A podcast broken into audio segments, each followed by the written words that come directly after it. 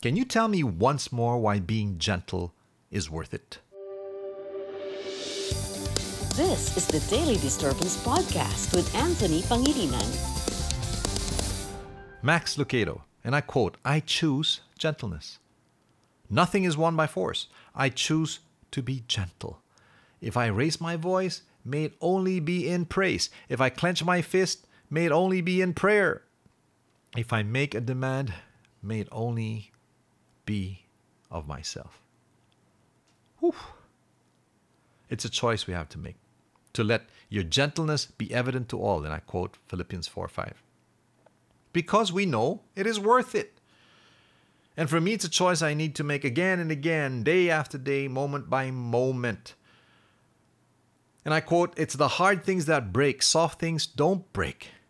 It was an epiphany I had today, and I just wonder why it took me so very, very long to see it. You can waste so many years of your life trying to become something hard in order not to break, but it's the soft things that can't break. The hard things are the ones that shatter into a million pieces. JoyBell C. To choose not to be soft per se, but to be strong. A strong hand with a soft touch. I like that. Even as I write this, I lost it with a family member earlier today. And while I apologize, the dealing with it, the healing from it, is taking time. Love conquers all heartaches. Hmm. Gentleness makes up, I think, for all our mistakes. Here I am, a gentleman needing much, much more gentleness.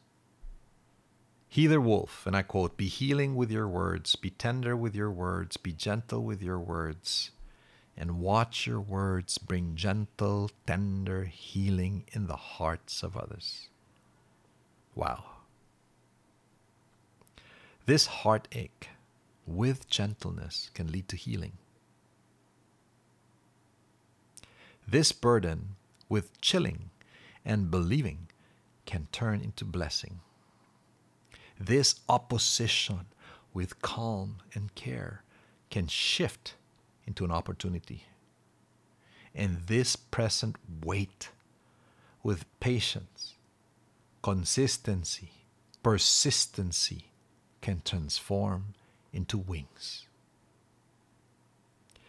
To have faith, all these are possible, and the humility to draw strength from all who can keep me calm and collected from above, across, and below. It is truly worth it. St. Francis de Sales, nothing is so strong as gentleness, nothing so gentle as real strength.